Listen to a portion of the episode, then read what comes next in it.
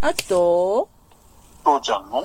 資格応援ラジオ。オ。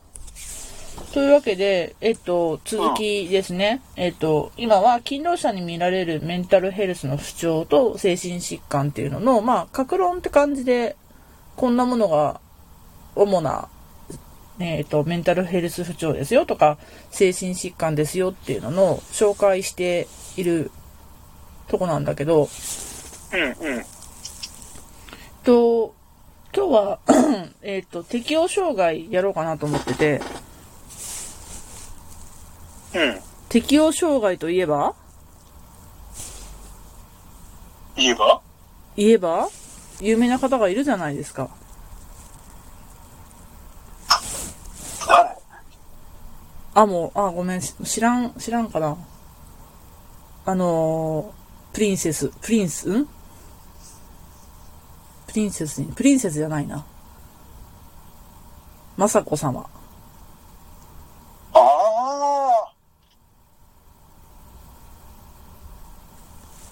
あ。あの人も適応障害だっけ？だったのね。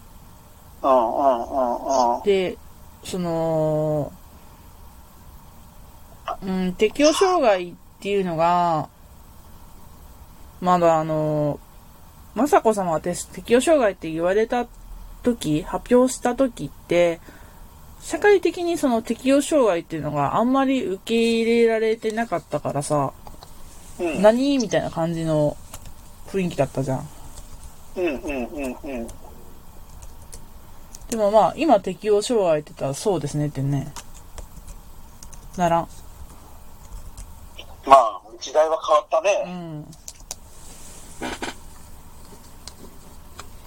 で、えっ、と、定義からいこうか。うん。はい。誰の目から見ても明らかなストレスのあるエピソードを契機として、1ヶ月から3ヶ月以内に不安、憂鬱な気分、行為の障害、例えばこう、無断欠勤があるとか、喧嘩しちゃうとか、無謀な運転しちゃうとか、が出て、これが日常生活などにき支障をきたすレベルになってしまう。うん。このストレス反応が強い形で現れたというふうに言われてます。で、おーね、おーちょっと待ってね、えーっと、まあ、本人というのも、その、職場が原因で適応障害となったら、まあ、職場を改善しなければ。っていうふうに言われてるし、まあ本人が、そ本人の素養が関係してるっていう事例は、まあちょっと慢性化することは稀ではありませんって書いてあるね。まあある意味のその、障害ですね。で、結構、つい最近私のその、お友達が、仕事を辞めたんだけど、うん。あの、適応障害になってっていう形で病名がついたんですよね。うん。まあ、あの、あから、あからさまなるそういうスストレス的なエピソードがあったからさ、うん。あーっていうの、医者も多分それでパッと書いたんやろうなと思ったけど、診断名適応障害だった。へえ。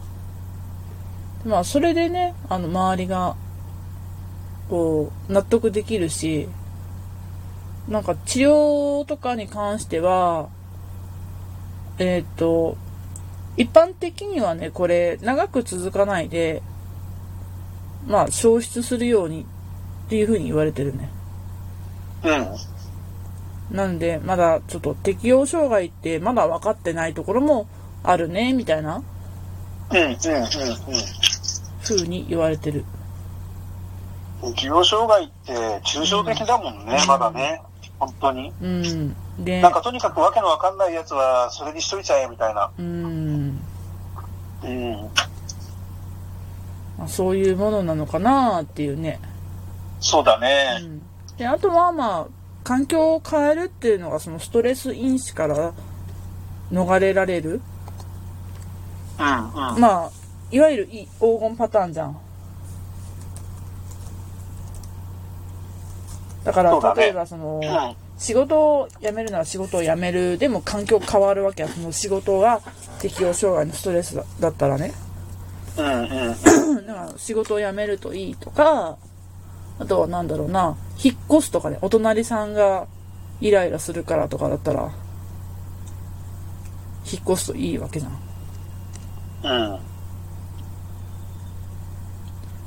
でまあそうねなんかこう私のその雅子様の分とかでて適応障害でとかなった時にさ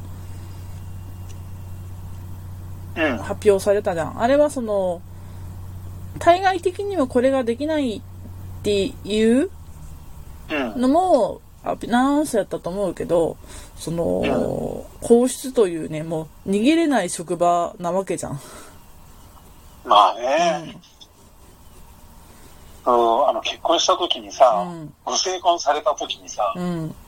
私その当時やってたブログでついつい仮説を書いてたんだけどさ、うん。うん、あれはね、雅子さんがね、あ雅子さんじゃない、M, M さんがね、うん。M 子さんがね、うん。嫌だって言ったのよ。私は外交官として頑張りたいから、もう絶対嫌だ。うん。そんなところに入って収まりたくないって言ったんだけど、うん。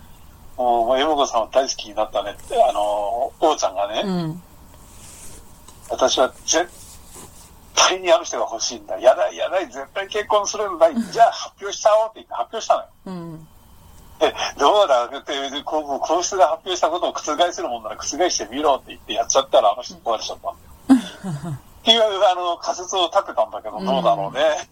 まあ実際は分かんないよ本人しか分かんないところだからでもあの週刊誌とかで下世話に叩くようなところとかはその父ちゃんが言う仮説を信じてる人もいるわけよねうん。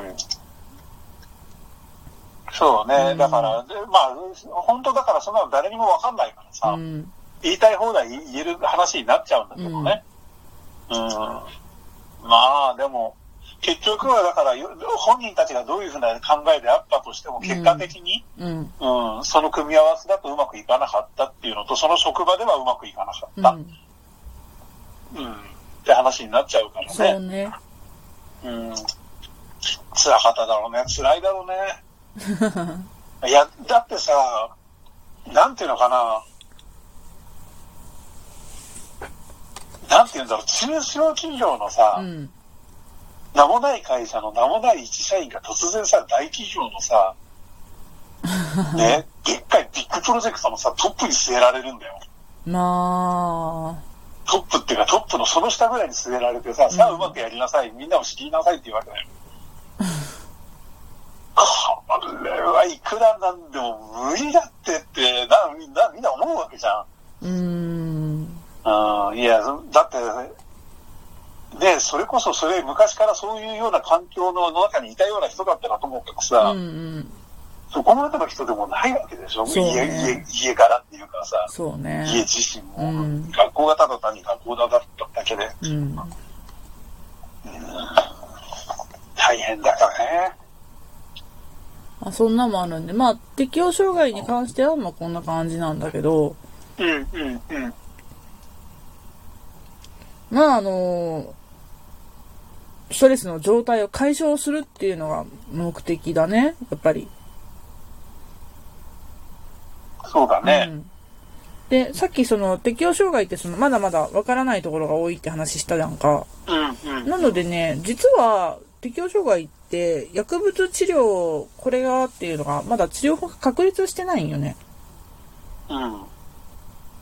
なのでこうこう昨日のやった違う一昨日か。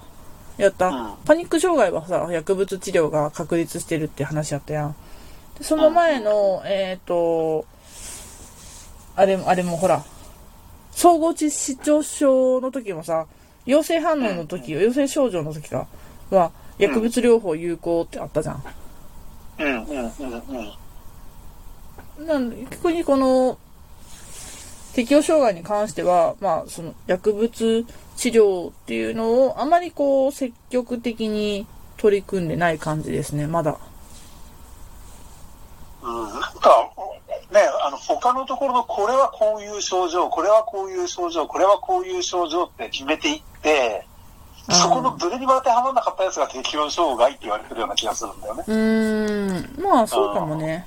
その他ってやだから、そう、だから、いろんなパターンが寄せ集まっちゃう。つ。うーん。うん。まあもしかしたらこれがね、あの、研究が進んだら、適応障害でもこう、こう、こう、こういうものがとかって、出てくるかもしれんしね。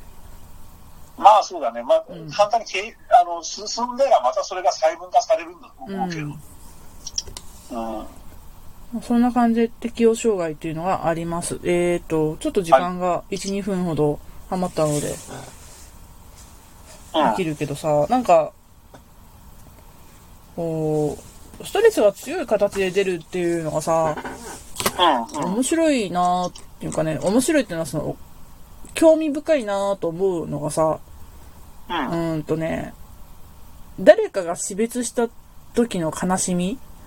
うん。でこれ適応障害ではないっていう風に言われてんだよね。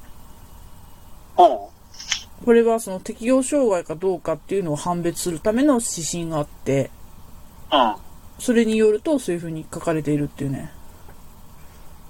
のえ。ね、愛する人を失うっていうのはすごいストレスなのに、それは違うんだと思って、えーって思うね。難しいね。まあ、それほどやっぱりまだわからないとこが多いっていう項目なんだろうね。うん。うん。うん。うん。というわけで、ちょっと明日の予告をしていいですか？はい、どうぞ。明日は睡眠障害っていうのをやろうと思うんですけど、睡眠障害。はい。なんと5人に1人が悩む現代病ですね。うん。ということで明日がワクワクしたので寝られないかもね。そうだね。じゃあね。今日、